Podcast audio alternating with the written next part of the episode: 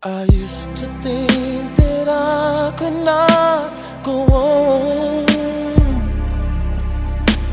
And life was nothing but an awful song.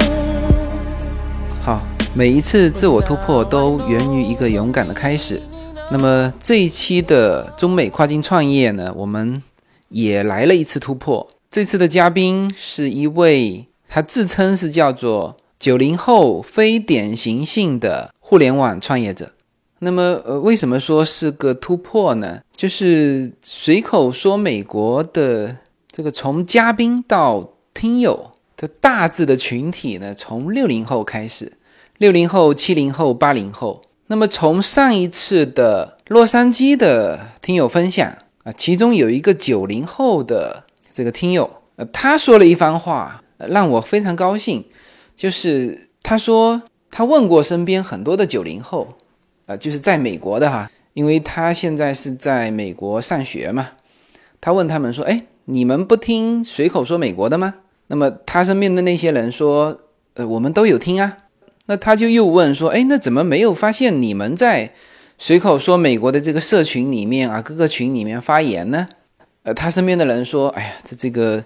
随口说美国的这个群里面，都是一些老前辈啊，老江湖啊，都是一些大咖。他们总感觉说不太敢表达自己的呃这种观点出来。呃，当时那位在洛杉矶听友会上呃自我介绍的那个九零后，就在呼吁这个九零后的听友们啊，更多的在这个随口说美国的平台上发声。” OK，那么这一期呢，我就请来了一位九零后的嘉宾。那么其实七零后和九零后，我有的时候也确实是感觉是两个物种。什么意思哈？就是可能我们七零后很在意的东西，对于九零后来说就是就是笑一笑。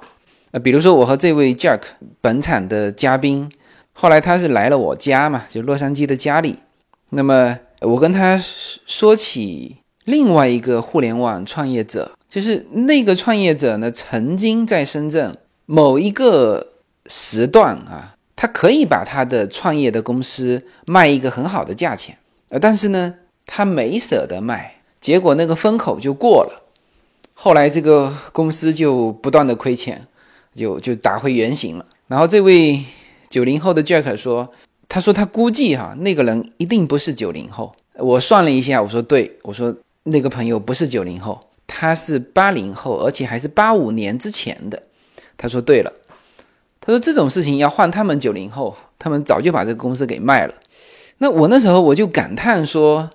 哎呦，可能确实是有些东西啊，我们七零后或者是八五年之前的这一批，更看重的是历史，就是很难得积累下来的东西，不太舍得把它什么。”把它变现掉，但是九零后不这么想，就九零后更看重的是未来。就我是做了这么一样东西，但是呢，我以后有可能做出一个更好的东西，是吧？所以他就很轻易的呃能够下这个决心，说我把它卖了。因为这批九零后，我感觉在他们的脸上都是那种笑笑的那种表情，而且感觉，当然这个是对这个世界呢总是乐观的。然后呢，对这个很多东西感觉就是那种不屑的那种笑嘻嘻的那种那种表情啊。这个这个话其实吴晓波也说过，他说六零后、七零后的这帮创业者和九零后同样在创业。六零后、七零后呢，就是就苦哈哈的感觉，就是干得很苦逼啊。就算是成功了，也是历尽艰难万险的成功。但是九零后这帮不一样，他们笑嘻嘻的就成功了啊。所以。吴晓波后来得出一个结论，说到了把这个世界交给九零后的时候了，好吧？那么这一期的中美跨境创业，呃，对于这个节目来说也是一个突破，就是我们开始有九零后在随口说美国这个平台上啊，以这个嘉宾的身份开始发声，呃，那么我也希望说能够通过这一期的节目，让更多的九零后参与到。随口说美国的平台上来，好吧。那么废话不多说，马上进入我和 Jack 的交流现场。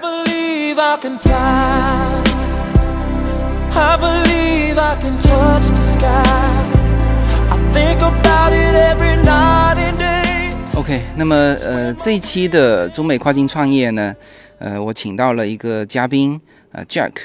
那么他呢和呃我们随口说美国呢还有一点渊源，就是我现在在做的这个，目前我公众号上面的整个的后台，是他当时提了，呃，主动的给我提了一些很有效的建议。那我是就是现在基本上是按照他的这个呃建议在设计我的这个后台。那么 Jack 先和我们随口说美国的听众打个招呼吧。嗯，随口说美国的听友们，大家好。嗯，我是 Jack。呃，当时我记得你对我的这个平台有提了很多建议嘛？就当时你是怎么样思考？就是我目前这个行业叫做自媒体行业的，它的移动互联网的发展趋势的。呃，你肯定是结合了这些趋势给我提出来的这个建议。呃，因为在自媒体这一方面，之前像自由军是二零一三年出这个节目的，我没记错吧？对。啊，你出的第一期节目我就在听了，也不是第，大概就是前几期吧。我当时搜，在美国开车，还是这个老生常谈的话题。然后当时，但是当时节目很少，没几期。对对。嗯，搜到之后听着就感觉很有意思，从那之后就一直追。但是在这之前，我是一直，呃，从。逻辑思维第一期出，还有小松奇谈，当当时在优酷叫小说，后来改成小松奇谈，后来又改成小说。他的第一期节目，我这些自媒体，包括那个吴晓波频道，这些就是自媒体这一这一类的新新兴的这一个媒体吧。然后我都是从头到尾看到，就是一直在追。所以说对这一个就是自媒体这种社群啊，往互联网转了什么样，也不说比较专业了解，因为这个行业是新兴行业，我只是对。之前的这几家做的，我是看着他们就是一步一步是怎么做的，嗯，然后我因为我本身是做互联网这个行业的，所以说，呃，看到这个自由军这一块的节目，嗯，一两年时间发展的这么大，然后听友这么多，然后就感觉，而且我也听了那么多，感觉应该有所回馈，从我的专业角度，然后我就，嗯，加你的微信了嘛，然后一块儿，呃，跟你聊聊这个事儿，就是从我的角度说了一一堆的建议。哎，你觉得现在这个像逻辑思维的得到，还有吴晓波频道，还有这个这个这个小小松，应该他们三个走的模式是不太一样的。给我的感觉哈，目前呢，这个高晓松的这个小说啊，他还是中规中矩的做自媒体，是吧？那得到已经成为了一个平台了，就他下面有很多的 IP 矩阵。那么吴晓波呢，他走了另外一条路。他走了社群这条路，就是这三个是完全不太相同的。那你觉得像比如说这个无限空间，像我的这个平台，哪一个路更适合我？嗯，这个我感觉是社群方面更适合咱们这一个平台，就是运营一个互联网的这一个，就是有共同爱好的这一个中美之间来往的这些朋友们的这个社群吧。这一个是我觉得比较适合，这是我个人的建议。而且我跟你微信上发的那些建议也是围绕这一方面的，嗯，因为你像这一块儿，呃，高晓松他他做的小说，他一直一直一直就是专注于这个自媒体自媒体，他没有啊内容，他没有往其他方面发展，那是因为他就是在这个娱乐方娱乐方面这一块发展，他在其他做了很多类似的节目，等于说这个小说只是他，你不能说业余吧，只是他其中的一个板块，他也不需要靠这个去怎么怎么怎么样，但是逻辑思维那个就不一样了。他们他们是有股东的，嗯，然后是是有盈利要求的，是有压是有压力的，股东很多，这这是我感觉的，我感因为查的他们有之前有分手叫什么声声音，对，后来又换人了，他们对这一块儿就是要不停的探索一条商业道路的，嗯，然后吴吴晓波这一个的话，我觉得就跟咱有点类似了，他是他自己自己在做这一个自媒体节目，然后他自己也是老板，嗯。啊，然后这一块就比较。更好玩一点吧，我感觉。可能他会哎，他讲一堆，然后聚聚集到对他就是他这一个方面财经类的，对他比较财经对这一块比较感兴趣的人，然后聚成一个社群，然后再大家再在一块玩，那咱们这一个也我觉得也这个模式更适合一点。OK，对，就是现在我感觉他们三个也代表了三个方向嘛，就是那有的时候我现在可能的想法就是这三个方向我们都探索一下。呃，因为我现在 IP 矩阵也在做嘛，这个我很快会有，就是属于我们自己随口说美国的叫自由分享人，就是在我们听友中产生，那么他们呢会上来说那么六期的节目嘛，这就如果大家反应好，那么他们会继续说下去，他们会成为就是我的这个小程序里面的，因为我的我现在的小程序也是可以付费的嘛。呃，当然他们可以选择免费和付费了。那如果是付费，那我这边的这个技术平台也能够支撑。那当然就是内容方面也是我这个呃平台会继续去去做。所以说这三块可能对于随口说美国来说都会去呃平衡的去发展。但是最后是哪一种模式？呃，能够更更好的走出来，那这个就是看今后的一个发展。那就是从技术的角度，你觉得，比如说像我这种现在的这种平台，我要怎么配备这个技术资源？这一块的话，也是很多，就是我们接触到传统企业老板非常关心的问题，就是我该怎样配置我的互联网团队？对，嗯，这一块的话，我的建议是，它是分类型的，有些企业它可能，呃，就因为现在互联网。互联网时代，它这个就是现在流行的那个众包嘛，就是但有就是有有很多很多时候，一个一个企业或者一个公司就也就老板一个人，然后其他的很多都是分包出去，分包出去，分包出去，然后设计了，呃，程序开发了，服务器运维了什么的，全都外包了。然后这一块早期的话，其实就可以，呃，选择一些外包了什么的。技术配备这一块的话，运营这个平台需要。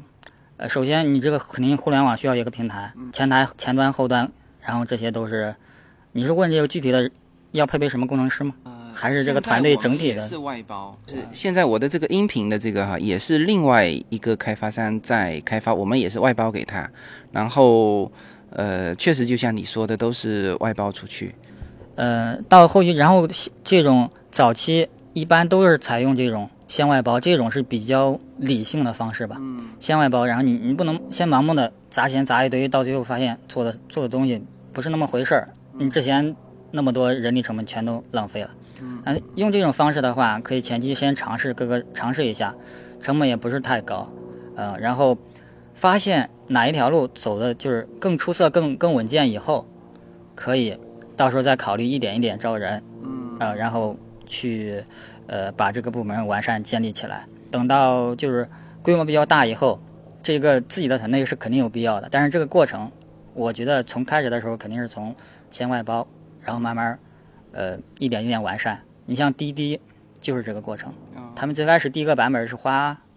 二十万还是多少外包的？这个网上的新闻都有说。然后后来慢慢开始版本更迭的时候，慢慢补充团队进来。嗯这个过程也说慢也不慢，它也就一两年时间，蹭的一下都起来了。OK，那么其实关于移动互联网这一块，应该在五年到十年之前，其实很多的传统行业啊都已经注意到这一块，就是怎么做一个转型。那从现在翻回头看，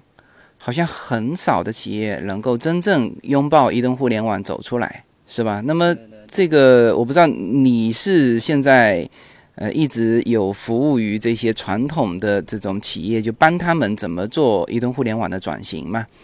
那这里面我想了解，就是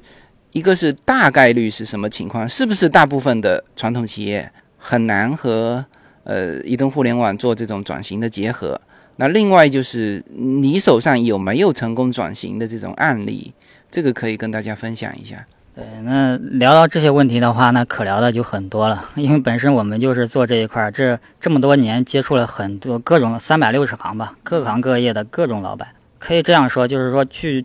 据我个人的观察、亲身的经历，在这里边，呃，有些企业它是根本就不适合在互联网上发展。嗯，啊，它只只是做一个官方网站，比较好的官方网站，上档次的，然后一个公众号就够了。嗯，你再做其他的，那都是浪费，都是被忽悠。然后你像我们接触到个一一些就传统的比较传统，那叫第一产业的，第一产业就是农林牧业这个一些种就是种植合作社的大那种老板，哎呀，他们就被很多这种就是互联网企业就是忽悠他们，说买买这个关键词，买完这个关键词，比如说什么中国核桃中国石榴，说买完这个关键词，别人在网上搜的时候就可以直接搜到你的你的东西了。但是他们是偷换概念的，你知道吗？这些老板他是不懂在网上搜和在他的网上搜是什么概念的。这些老板以为是别人是在互联网上，我买了这个词，别人在互联网上搜就能搜到我。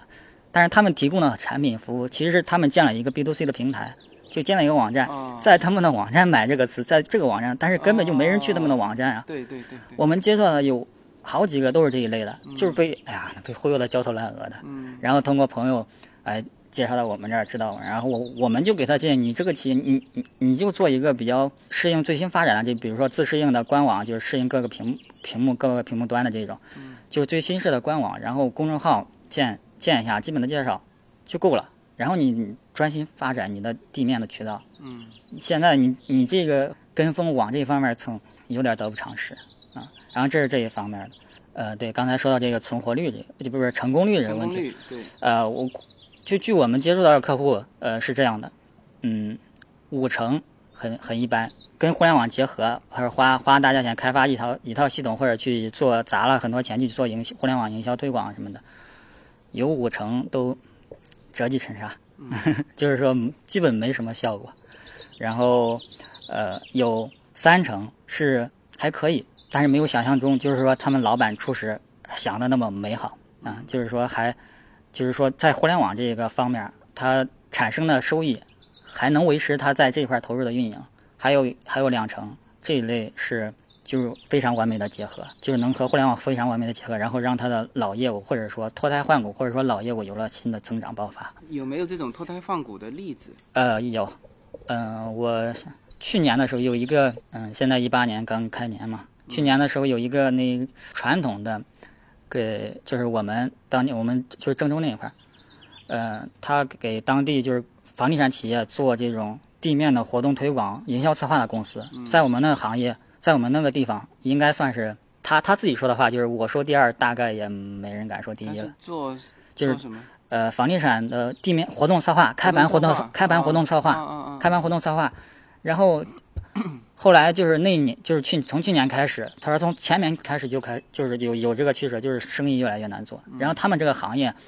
门槛也不是太高。大家都知道这个挣钱之后，就一股脑全涌进来，然后打价格战啊！你你便宜，我比你更便宜啊！一个活动办下来，我就就是那都没法打了。然后到后来越来越难做，后来就是也是我朋友介绍，呃联就是联系到我们这儿，因为我们现在呢都是口碑之间传播的介绍过来的。他是然后找到我们聊这个聊聊这一块的时候，就是说，哎呀我他说我个人那个老板说，我个人也是比较对科技这类感兴趣的。然后传统我们现在办的这个传统的。这种活动策划已经吸引不到，已经没有竞争力了，你知道吗？那是不是弄点儿童城堡了？就这一类，就就是房地产开盘的时候那种很传统的活动嘛，应该大家都知道。他说这种已经没有任何竞争力了，大家都在做。那么我现在就是说考虑想结合一点高科技的玩意，就跟互联网沾边的高科技的这种东西，去融入到我这个传统活动中，怎样结合一下？然后他就提了一个他的他的需求，他说我看到了一些就是那个你你看《黑客帝国》吗？黑客帝国上面有一个非常经典的镜头，子弹时间，嗯，就是那个史密斯啪啪啪打枪的时候，嗯，那个镜头，就是就是能把那个画面定格下来嘛，嗯，然后他说那个就感觉很很高科技感，他他用他们那个传统企业老板说法就是很很高科技感，很感觉很高大上，他而且他说他说他他在业内也见过有已经有个别公司。办这种就是围绕一圈单反相机，三百六十度的，然后你人蹦一下，或者说在后边搭了一个他们宣传的那啊，对对对对对。他说我见到，他说他见到过这个，他说我也想搞这个，结合一下，我我从传统转到这一块儿，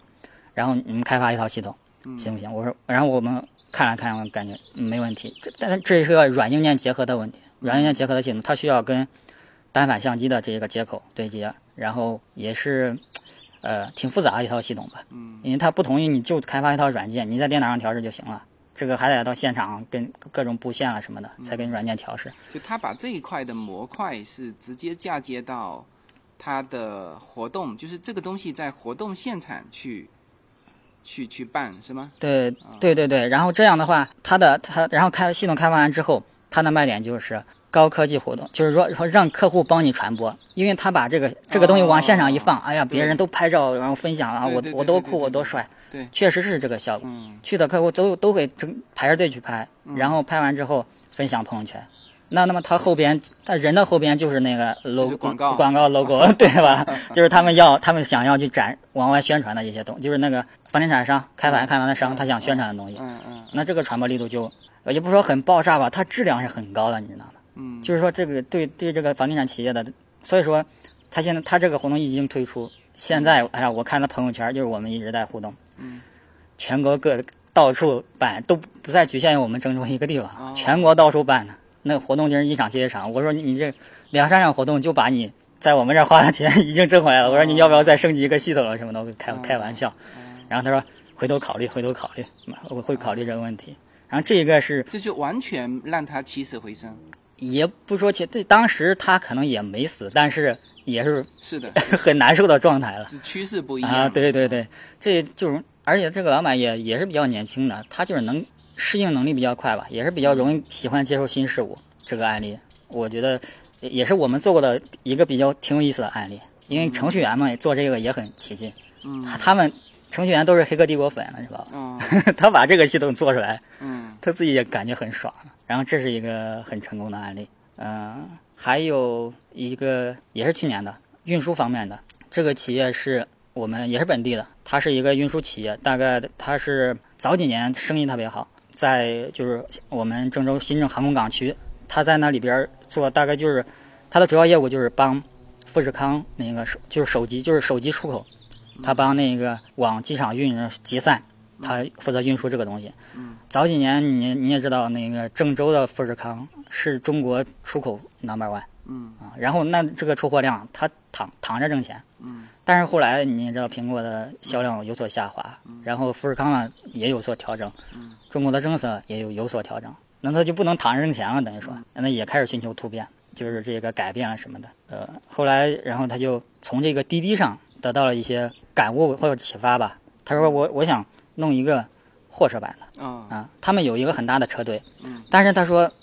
现在的情况就是说业务在下降，我又想去拓展市场，但是我又不想花钱花大钱去买卡车了。我现在车队已经够多了，但是我不想我不想再增加这个，这算他们的固定资产对吧？嗯，固定投入。他说我想弄一个就是像滴滴那一样，我把依依托我现有的这个车队和这个运输的这一个在运输行业的这个口碑，我开发一个平台，然后吸纳社会车辆进来，像滴滴那一样。就货车的版的滴滴，嗯然后这样就是这样一个系统，然后开发完之后，现在运营当中效果也还可以，一直在维护，呃，就是维维护更新啊，不是说停机维护，是维护更新打补丁。他们就是新郑航空港区的这些领导也一块儿吃过饭，对这个系统也是比较呃认可的，呃，就给那个老板说好好整，就是这个系统回头也算是一个就是我们他说那个领导说的，他说也是我们航空港区这些。跟互联网一次很近的结合啊，他是这样说的。，OK，那么现在一方面是这中国的传统企业怎么往这个新的领域去转嘛？其实是它其实传统行业还是那个行业，比如说做物流的，它还是做物流的；做活动的还是做活动的，只是借助了移动互联网的这个它有了新的突破和变种，有了新的突破和变种。对对对对，OK，那么这是这是一块啊。那么我有听你说到，你们现在也在中美这两边也有这种跨境的呃项目。那么呃，更多的是就是美国这边的公司啊，呃，怎么到中国去落地啊？它落地当然有两种方式了，一种是传统的渠道的方式，还有一种就是就是就是移动互联网的这个这个推广。和这个其实不叫宣传了，其实就是用移动互联网来落地，是吧？就这一块上，你们现在已经有和哪些公司做到什么程度？有什么在这个领域的一些感受，或者说在这个领域，呃，如果说这个行业啊，因为它这一一窝蜂起来很多嘛，是不是？那么是不是本身这个行业也存在着思维的突破？就是说，别老接。国内的这个这这个业务啦，是不是也可以考虑？呃，这个这个美国的这边的业务到中国去落地？那如果这样子，他们应该怎么做才能够呃，比如说技术上有有所准备，或者是在业务上怎么跟美国这边去联系得上？这一块面你有没有什么这种自己的感受？嗯，那这一块的话，那我说出去是不是到回头会就会产生很多竞争对手了？但是这个也无所谓啊，现在都讲究这个分享嘛，互联网共享精神嘛，只要聊得开心都可以。嗯，你其实这个就是这种互联网开发公司和这种国内的这种服务型公司怎样找这个客户，这就是美国这边客户这现在，呃，我觉得他们因为现在就是从美国这边。呃，就是总总部在美国或者主业在美国，然后跑到中国发展，发现中国市场大，跑到中国发展的是这这这就陆陆续续几十年了。嗯。呃，但是尤其是最近一两年的话，是集中爆发在互联网这一块儿，之前都是传统的传传统的行业往中国渗透发展。嗯，现在这互联网这一块儿的话，他们在国内一般这一个，我觉得主要靠人脉吧。嗯。人脉，然后和人脉资源和口碑，然后因为这一个他们刚从美国这边到中国。对那边也是人生地不熟，呃，很多方面等于说是摸黑探索吧。然后在这一块的话，他们就会前期就会比，也不是说那些大企业，也不是说姿态放的比较低吧，就是说他们可能对对你只要了解国内的，在国内真的有有一定的行业经验和口碑，他们是很愿意跟你接触的，呃，跟就跟本土的这种企业去接触，因为他们要本土本土化，了解本地的市场，呃。这在这一块的话，就就有一个契机吧，也不说空子，就是它就是一个商机，就是说可能会产生一些呃外外面看起来不太对等的合作，就是哎，美国那边企业过来那么大，怎么找这个中国这边一个嗯啊啊。中国一个就是规模不是很大的，不是行业不是行业 number one 的这个，嗯，反而这个时候是小企业、新兴企业的一个机会，呃，逆袭的一个机会。对对对对对，就是如果有这一块想做中美跨境之间这这一方面第三方服务行业这些同行或者说这些朋友们想往这边发展，你就可以留意这一方面的机会，是相对来说是比较容易切入的。再说这个客户案例这一块比较。成功的就是说中美之间，就是我们做过的，就是有感触比较深的这一个，就是有一个有一家硅谷的呃投资机构叫 Plan and Play，然后他们在硅谷这边已经做了很多年的这种孵化器了。你像 PayPal、Dropbox 这些都是从他们那一个孵化器大楼里边走出去的企业。嗯，所以说他们后来中国这一块儿开始一四年、一五年的时候，嗯，总理提出大众创业、万众创新，鼓励鼓励各地孵化器的时候。他们就也选择进入中国市场，嗯，然后一块儿现现在发展的已经很大了，在全国一线城市全都有他们的孵化器，然后每每年每季度都会办很多这种跨境之间的投资活动对接了什么的，然后他们也有有一个大大客户数据库，就是你像万达啦、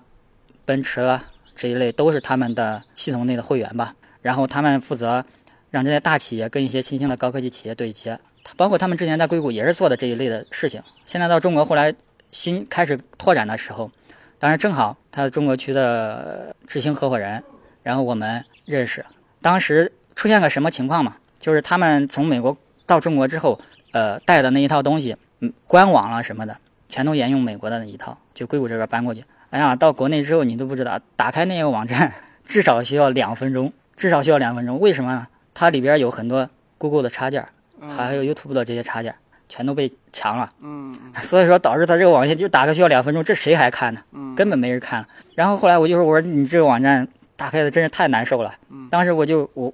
我说我们免费帮你优化，嗯，免费直接直接免费就是给你本土化一下嘛，嗯，然后我们就直接按照它外形没变，但是内部全部重构了一下，立马打开速度直接优化到几秒以内。就是就基本上就跟跟国内速度一样，瞬间打开了。嗯。然后从这以这个契机为切切入点，然后开始了之后的很深这几年的一直很深度的合作，包括后来的这个他们的域名也都是我提供，因为我一直我从高中的时候呃开始玩域名，还有互联网 I IDC 这一块，一直到现在也将近。我的我是零六年上的高中，我高二开始玩，那零七年，零七年到现在也十年，超过十年了。我一直在玩域名，这域名投资这一块。然后我就给他们两个域名，就是建议吧。然后就是我把它抢注下来送给他们了。呃，他们之前的域名就是 Plan Play Channel 点 com 全拼，大概有二十多个字母，帮我数了一下。你像这这种东西，你让老美这边，或者是说是他们可能有可能还能记住。啊，放在中国那根本就大部分是是记不住的。然后我说你这个在本土中国发展，那肯定呃第一步首先这个域名你得看着看着顺眼嘛，至少。嗯，然后。啊，然后我就呃给他弄了一个 PNP China 点 com，然后这个是呃他们中国区的官网，还有另外一个是呃创业域名 PNP 点 VC，然后两个域名当时 PNP 点 VC 是没人注册的，那个 PNP China 点 com 是当时还有有人注册，但是那个人已经已经好很多年不用了，然后那年正好已经他没续费，他没续费，我就说我说这这没续费这都有戏了。等他等再等，因因为域名你如果不续费，嗯，七十五天七十多天以后，嗯，它就会掉了。这个掉了就是说别人可以重新注册了，就是说他到期没有续费之后，然后等了七十多天他还果真没续费，然后我马上就用这种就域名抢注软件嘛，因为因为这一类比较好一点的域名，你如果你去手动手动去注册，肯定指定是抢不住的。然后我就用那个抢注的这个，然后给它抢注下来。然后给他们用，然后现在这就是他们的主官网主域名，嗯，然后 PNP 点 VC 的话是用来收收这个就是 BP 项目计划书，那个邮箱叫 BP at PNP 点 VC，很短，你像这一个就传播起来就是在国内就很接地气了。然后这是这是域名这一块儿，然后是还有就是备案啦，这这些就是说国内特有的这些东西都需要中国呃不是美国这边企业到中国需要注意的地方。没有什么能够阻挡你对自由的向往。每一次自我突破都源于一个勇敢的开始。大家好，这里是随口说美国的中美跨境创业与投资专辑。移民之后做什么？家庭资产如何在美投资？中小企业遭遇瓶颈，如何进行对外突破？这些话题是这个专辑希望和大家探讨的话题。自由军将携手美国东西海岸多位成功创业者与投资者，为您细细分析美国的创业与投资环境，讲述中国和美国这两个世界上最大的经济体有哪一些跨境的商业机会，以及有哪一些完全不同的商业环境和经营理念。如果您需要自由军和二十多位成功的美国创业者和投资者成为你的智囊团，那么加入我们吧。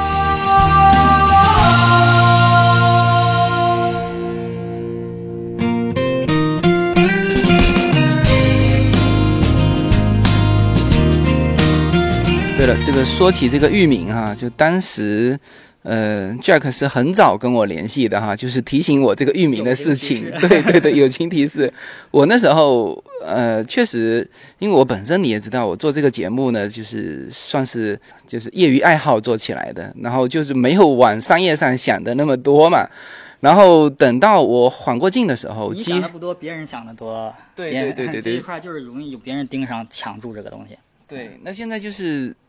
我缓过劲的时候，就是类似像随口说美国，包括拼音的简拼，全部都备注了。后来也还好，你帮我又找到了一个，就是现在的，其实现在我们的域名是三 w 点拼音说美国点 cn 是吧？对，这个这个域名就感觉，嗯，你像让大家感觉嘛，很好记，也很接地气，然后也很符合这个节目的主题。对，对对对，然后大家一眼就能看一眼，基本上。都能记着，下次再找。有有很多人可能现在有人会说，哎呀，现在谁还用域名？很多都是百度输入一下，或者说呃公众号 APP 啊什么的。但是我只能说，这真真只是你一个互联网行业外的个人的感受。其实现在还有很多人，你像是这些老的网虫、老的网民，他们输入很多他们喜欢的网站，都是直接在浏览器输入域名的。嗯啊，幺六三点 com 啊，QQ 点 com 什么的，Gmail 点 com。直接就输入这这这种步骤，那比你在百度打开，然后说输入搜索也得再进去，那个过程便捷很多。这都是很大一部分人现在都是采，就是都是这种方式。他喜欢的这个网站，常上的那几个网站都是输都是直接输入域名的。你像我举个例子，你像携程网，携程网现在在国内它的域名有有几个，我现在我现在都想不起来。大部分上上上携程的都是在百度搜的进去的。你能想起来携程的域名 对吧？是，但是。去哪儿网的话，大家都能记着，因为它，它就是它那个拼的音，携程那个就有点绕了，嗯，虽然它是那个意思，意思是那个，对吧？呃，那么在这个行业哈，这个算是全球比较新的行业。我在呃两三年前可能有一期节目也聊到这个移动互联网的这一块，那当时举了几个事例，就是感觉是第一，呃，大量的应该源头是美国这边的，是吧？对。但是现在的趋势就是说，中国跟美国在研发这一块的这个时间在缩短。啊，也也许，比如说，Google 和百度同时在研发，比如说，呃，无人车，啊，几乎同时在研发。那，呃，也许，比如说，Google 出来这个一月份出来，百度三月份就有可能出来，就跟以前的那种百度要过半年出来，就不太一样了。就是你现在感觉这个领域，就中国到底的实力还是处于一个学生的状态呢，还是说它其实在某一些领域？已经有领头羊的这种这种感觉。嗯，现在的中国互联网等于说已经已经在全世界独树一帜了，已经不是跟着就是早几年跟跟着硅谷这边跑的这种节奏和概念了。现在已经变成出来，你像那呃说的烂大街的这些共享单车、移动支付、微信支付了什么的，这些都都已经，因为我现在也在美国这边生活，那真的是。感触太深啊！中国好好多领域的互联网这一块已经领先美国太多太多了。至于这个路子这一块，我觉得就是说两两边的各自的路子是怎么走，我个人的感受就是，就像这个看电影一样。前去年的时候看到《战狼》的时候，嗯，《战狼二》啊，吴京演的那，然后哎呀，朋友圈里边好多人都那叫很激昂、很激动，嗯，很自豪。但是我去看，就豆瓣里边评价，啊，豆瓣里边文艺青年比较多嘛，可能，然后喷的就比较厉害，给那电影喷的就是说，哎呀，太太矫情了，怎么怎么地，然后打分也很低。然后后来我当时就在朋友圈里边发了一个，呃，动态，我就说，我说豆瓣嘛，你不要像网易那样，见什么都喷，你给给中国电影点时间。然后你像现在这个《战狼二》，我看完之后，我说，哎，这不就是。兰博吗，铁血史泰龙嘛，嗯，就是就是那种感觉，就是一个国家到另外一个去维持正义了什么的，到另外一个国家。然后我说，现在中国电这个电影人已经玩到这个铁血史泰龙的模式了，然后就是开始试探着，呃，冲出国门去横扫地球了什么的，打爆一切了是吧？然后我说你再过一阵儿，我能预见绝对会出现阿凡达模式，就是说我们中国的航天事业或者说中国中国的企业。冲出地球去殖民外星了什么的，就玩到阿凡达这个。再过一阵，等到把这些模式全都玩完之后，肯定会有中国自己的新的，呃，不说变种吧，就是中国特色的这个电影事业也会到时候独树一帜的。然后说这个就是为了引出这个互联网也是这样，而且互联网现在这个速度已经走到这个开始独树一帜这个这个情况了。你像像这种情况，它就是那叫软银的孙正义说的那个时间机器理论嘛。嗯，就是你在一个比较发达、比较超前的一些国家的一些商业模式搬到呃后发展的这些国家，那你就会在这些国家里边，你就会有有有如同做了这个时光机一样的这个优势。这个为什么是有这个要跟着它这个硅谷这个发展呢？就是我感觉，你像大家在走路的时候，或者说在开辟走一条很泥泞的道路的时候，如果前面有人走过。你肯定会跟着他走，那你你跟着他跑，等到因为这这样是风险最小的。你往别的地方跑，你掉沟里了，或者是说深陷泥潭啊，对吧？那都是威威威胁威胁很大的。你跟着这个路跑，跑过去之后，你你自己发愤图强努力跑过去，然后赶上他，赶上他的时候，这个时候就会有有其他情况出现了，你就可以超过他，然后你去跑，超过的时候就就该你去趟这条路了。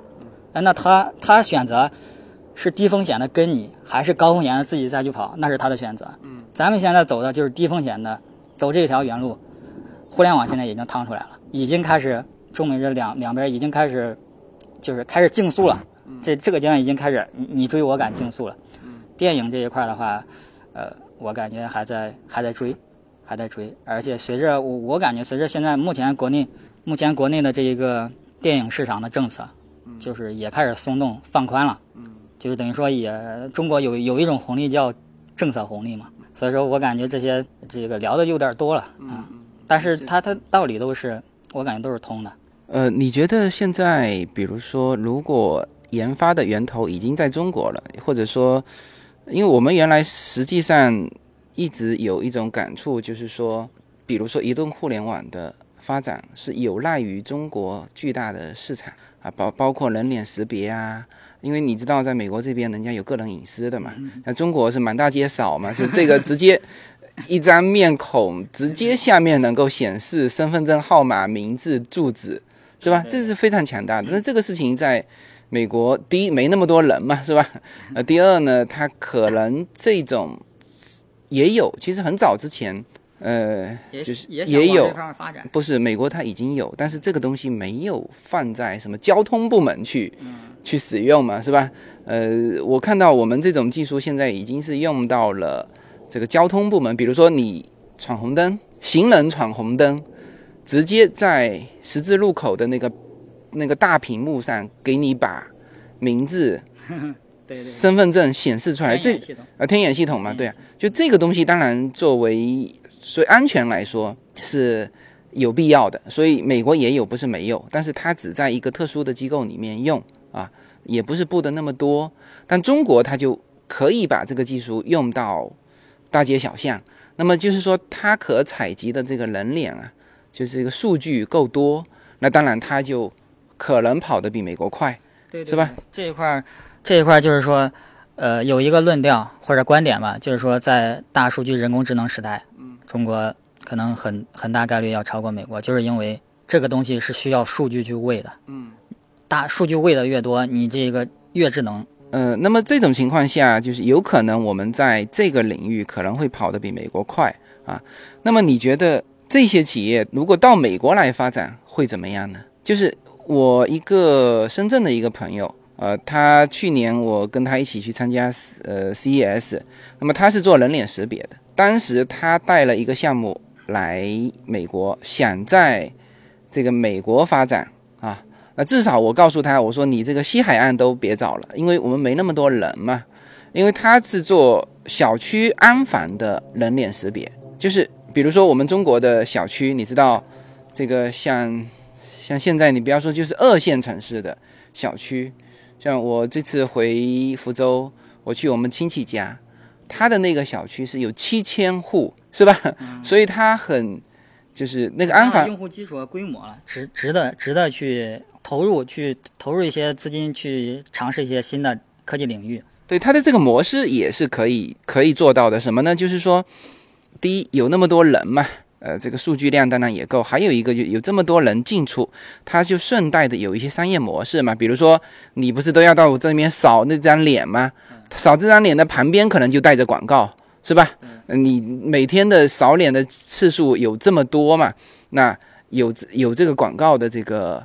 这个收入啊，但是美国这边至少在西海岸，你知道，像像像我们现在所在的这个小区，核桃的，你的这个小区是核桃最好的小区，来来往往就没几个人。你说他这个门口装个安防系统，装着干嘛？是不是？呃，所以那对于这种企业，你觉得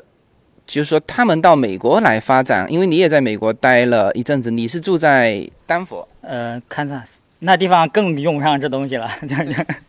你你感觉这一类的企业，比如说你现在这家公司，如果到美国来发展，你觉得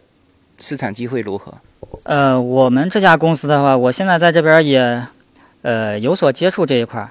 但是在这一块儿跟美国的竞争的话，我们这类企业那竞争力那就是人力资源，人力资源就是人力成本，真的是太有竞争力了。老美这边雇一个程序员，而且这边程序员普遍年龄偏大。这是我在这边接触到的啊，好多都五六十了，还在就是写编程。像国内这种老早都转管理岗，啊，你转不了的话就改行了，有的就开卖水果店。不是之前有个新闻，啊，说卖了，呃，程序员转行开水果店，呃，几个月之后红光满面，头发也长出来了。啊，那这一块竞争力那就是人力成本，啊，和这种，而且我们现在。在我觉得技术上是差不多。技术现在现在没什么，除了很高精尖的部很少一部分，其他的都没有门槛了，大家都会，大家都能做出来。你像我们这，我们就可以说，现在目前是就是说你在互联网上看到的，你只要你能看到的企业，不是看到的系统或者网站，啊，你说我需要它，只要预算够，没问题。我我们就敢说这样的。哎，现在其他大部分开发公司也都敢说这样的，哎，你只要看见你能看见的系统，就你看不到的，你不能天马行空想，万一想出来的那不符合逻辑，那那那不能保证这个东西，嗯，但是你能看到的，就是别人能做出来的，咱们也都能做出来，啊，这就是这个情况，嗯，还有就是刚才说那个门禁这一个，他在美国这边这边前面全部都是这种地广人稀，这个房房子之间隔得很远，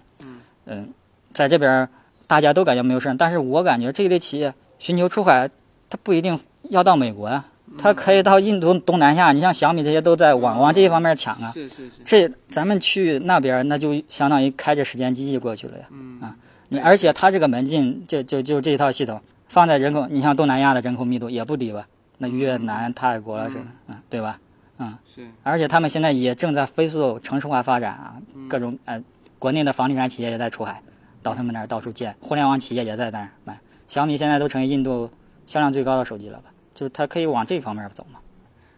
嗯，OK。那么我看到你对自己的一个介绍，说是这个九零后非典型性的互联网互联网创业者。这个呃，因为我们这个专辑是跨境创业的专辑，那呃，你能不能聊一聊这个关于个人创业的这个内容？嗯，这一块的话，我之所以加了三个定语。九零后非典型性互联网，它核心词是创业者嘛？咱们的听友好多也都是创业者。然后我把这三个定语加在加在前面，呃，一个一个来解释吧。这个九零后的话，那就比较简单了。我是九零年圣诞节出生的，是那是标准的九零后，也是第一批九零后。这个第一批九零后有什么不同呢？就是说他九零年、八九年、九一年这这这一茬这一茬长长大的人。长到七八十来岁的时候，正好是中国互联网开始蹒跚起步的时候。这一代人七八岁的时候，长到七八十来岁，七八岁，七八岁十来岁，七八十来岁，哎，对啊，七八岁十来岁，就十来岁，那不就是十岁上下啊啊？就这个时候开，就是这个开始，开始有第一次的接触，接触这个世界，认知这个世界的时候吧。嗯，中国互联网开始起步，当时九八年、九九年。两千年那都是网网易创办、百度创办、腾讯创办。我们这一代那是，而且我当时我父亲的电，我父亲单位里边配电脑比配的比较早，九几年就配了。我们是真的是第一批标准的第一批互联网原住民，也是现在最老的互联网原住民吧。后边都是零零后了，所以说我们对对这个互联网，而且特别是我现在一直从那时候开始玩电脑打游戏，到后来的初中、高中开始尝试着去创业。呃，那时候玩域名，玩这个 Discuss 建站、自助建站了什么的，到后来上大学，嗯，直接开网站，嗯，开做 IDC 行业的分销了什么的，投资包括投资域名，然后一三年的时候还玩过一阵比特币，后来不玩了，卖的买的早，但是卖的也早。现在看看，一个感受就是命中要不玩也罢，嗯，然后就一直在互联网这个行业跟着中国互联网一块成长，而且我后来做的开的这。几家公司都是做互联网开发和营销这一块儿，所以说就是怎么说呢？就是说是看着这些大的平台一步一步成长，我我们我们是对这个互联网整体行整体整体概况是在心里是有非常清晰的建模的，哪一块有什么巨头，有什么做得好的，哪一块有比较实用的工具，通过互联网可以让你走捷径的这个工具，我们就是从都是比较清楚的。然后这就是是九零后这个概念，然后非典型性呢，就是说，嗯，那说先说典型性，典型性的创业者，大家印象中可能都是，呃，脑海里或者所见所闻都是，哎，到处跑科技会议了，跑融资会议了，到处拉投资，拉完第一笔，第二天就想怎么拉第二笔。互联网创业圈有有一个很搞笑的段子，我不知道你听过没，叫创业三大坑。融资跑会大学生，大学生融资跑会大学生，创业三大坑啊！这是创这是创业三大学生不应该去创业是吧？嗯，是这意思吗？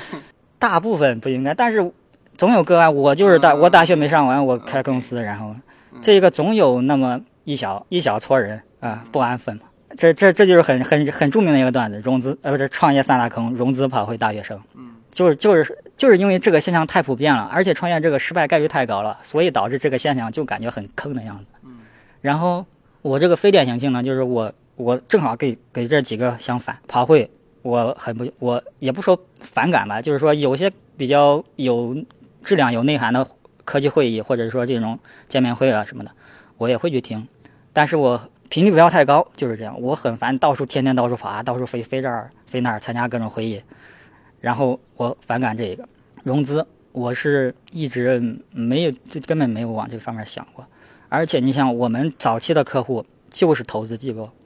如果我呃写份 PPT，打磨一个很很高大上的产品，呃，那叫啥忽悠到投资的概率也不是没有的。但是我不想做那条路。而首先我上大学的时候我自己做个人站长，然后投资域名什么的，做个人竞价也，嗯、也挣到了一些钱，只能说。然后后来开公司，其实开始的时候一直自己贴钱，贴了大概一年吧，稳住稳住阵脚，稳住了阵脚。然后现在公司也都还可以，我感觉没必要去找那个。是另外还有就是咱这个听友听友们的群体的性格，你会接受一个投资，然后啊、指着你，你今天你必须要这今年达到什么业绩啊？你要好好干什么的？我盯着你，我给你派个财务，嗯，你会干吗？所以这这也是性格方面的使然。我觉得现在这挺爽，我我在美国这边，国内公司都有经理管着，我们有什么事情，微信会议沟通一下，聊聊，然后其他时间都在海跑，到处自驾游了什么的，跑着玩。还有说这个，那互联网那就是啊、刚才也说了，提前就说了，直接等于互联网原住民第一代，然后这第一代去创业，嗯嗯，感觉可能会更有意思吧。跟那个你像呃雷军啦、李彦宏他们这些，他们这个他们那一代那也对对互联网创业这一块讲究一个出生论，就是你出生在那一两年的话，你的成功概率是特别高的。包括美国这边也有啊，盖茨和这个什么乔布斯，他们也都是那一两年出生的。然后就是说，他们那一两年出生，然后等他们长到正值壮年、正当打之年的时候，这个行业爆发了。他们如果正好在这个行业又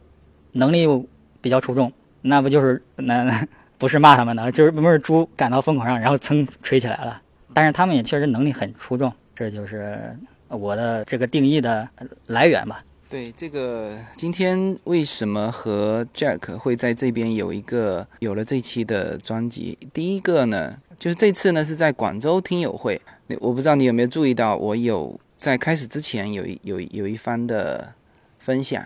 其实说到了一个观点，就是就这个观点，我前几天还和美国这边的呃跟我年纪差不多的一个人在喝茶的时候聊到，就是说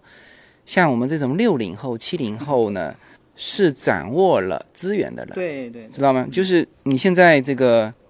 目前社会的中间砥柱嘛。目前社会的就资源是掌握在我们手上，但是我们现在真实的是感受到我们的一些思想啊、思维啊有点跟不上了啊、所以那我的听友里面实际上是有很多九零后的，那就像我们洛杉矶这次的听友会有一个九零后上来分享嘛，他。问了他身边的同学，就在美国读书的同学，他说：“哎，你们不听随口说美国的吗？”他的同学说：“他说他们都听。”那他就问说：“那你们为什么没有加入这个群去去在群里面多发言嘛？对吧？”那他身边的人是说：“哎呀，他说这个意思就是说群里面都是一些老前辈、老江湖，他们不敢发言，是吧？那确实就是说，如果从资源的这个角度上来说，那确实我们这帮人现在是。”掌握了，就是无论是中国、美国，因为这个跟地域没关系嘛，这跟年龄有关系嘛，是吧？就像你说的，那几年出来的，他就一定是掌握了这一块的资源，是不是？但是呢，就观点而言啊，我们其实这个观点在没落。你们九零后的观点，九零后现在你是九零年的，那现在是二十二十七、二十八、二十八岁，对，其实你们才是正当年，就是你们是要。正是在高速的往上往上走啊，无论是从精力上，没错。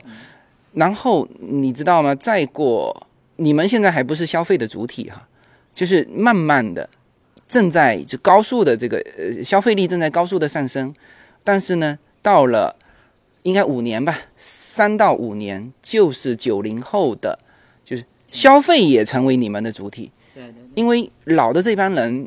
已经就除非说按照我的现在说的叫活成喜欢的那个自己，再到美国来玩各种各样的东西，否则在国内可玩的东西我们都玩遍了，知道吗？所以说，一个是观念的主体和今后消费的主体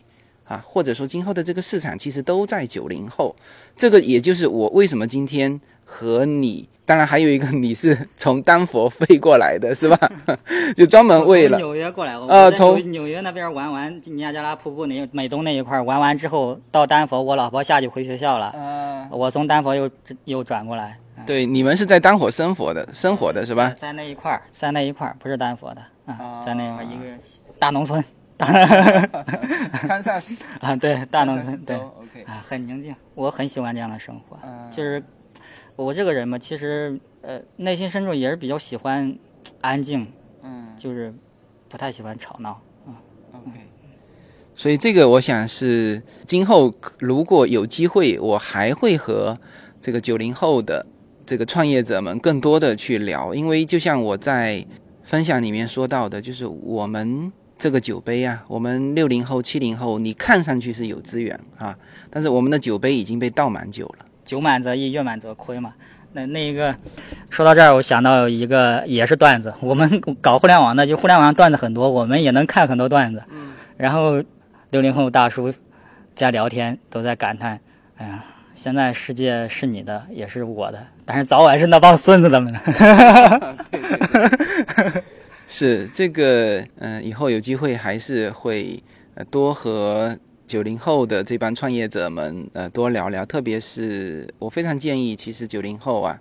呃，更多的能够能够走出来，因为你们的悟性更高。至于嗯这个问题，我觉得你不用担心。在随后，你这个九零后的，在你节目里边出现的频率一定会。直线上升的，而且还有就是说，参与到这个社群里边的这个人的九零后的概对那个比例，为什么呢？因为第一批九零后已经敢出来说话了。嗯啊，我是第一批九零年的，因为你像这些东西有很多，他们说不敢，那可能就是说他们啊九五后啊，或者说九九六九七了，现在上大学的是多少？九九八九九的吧？啊，年龄还没到呢，真的，啊，没到他他的积累还没到能能够。自由观点，嗯，对，没到那个能够自由输出的那个、那个、那个体量了。等到他年龄积累到一定程度，阅历积累到一定程度，自然会会有会有，就往外输出的这种，也不说欲望吧，就是往外输出的这种想法，就总想帮到后边的人嘛。对啊，总想帮到，把自自己，就像以前那武侠小说里边，我苦心练就一身独孤九剑，我死了不能让这个绝了吧？嗯，肯定要找找些徒弟把它传下去。嗯。就是这个这个感觉，都会都人都有往外表达的欲望，或者是说得到认可的欲望。嗯，你看我这样，我这么孤独自闭的人，就是说比较喜欢喜欢安静的人，那整天待在大农村，谁也基本上不跟外界交道，出打打交道都是通过互联网，跟国内的经理们跟他们打，或者跟国内的一些老板、客户、朋友们，嗯，通过互联网打交道。那么我偶尔隔一段也要出来跑跑旅游，然后出来跟。不同的人交流交流。我在国内的话，就特别喜欢开着地，就是出去谈事儿、谈合同、签合同的时候，或者是要账的时候，然后就喜欢发滴滴、顺风车，然后一路跟各种各样的人聊天，嗯，就感觉很有意思。好的，好的。那今天非常感谢 Jack 和呃大家能够有呃这么一段的分享哈，呃。我也很感谢这一个自由军能给这一个让我，呃，把自己好多话说出来的这个机会吧，啊，然后还有就是，我觉得，呃，以后应该在咱这社群，呃，和这一个社群里边，应该还会和大家见面的。好的，好的，谢谢。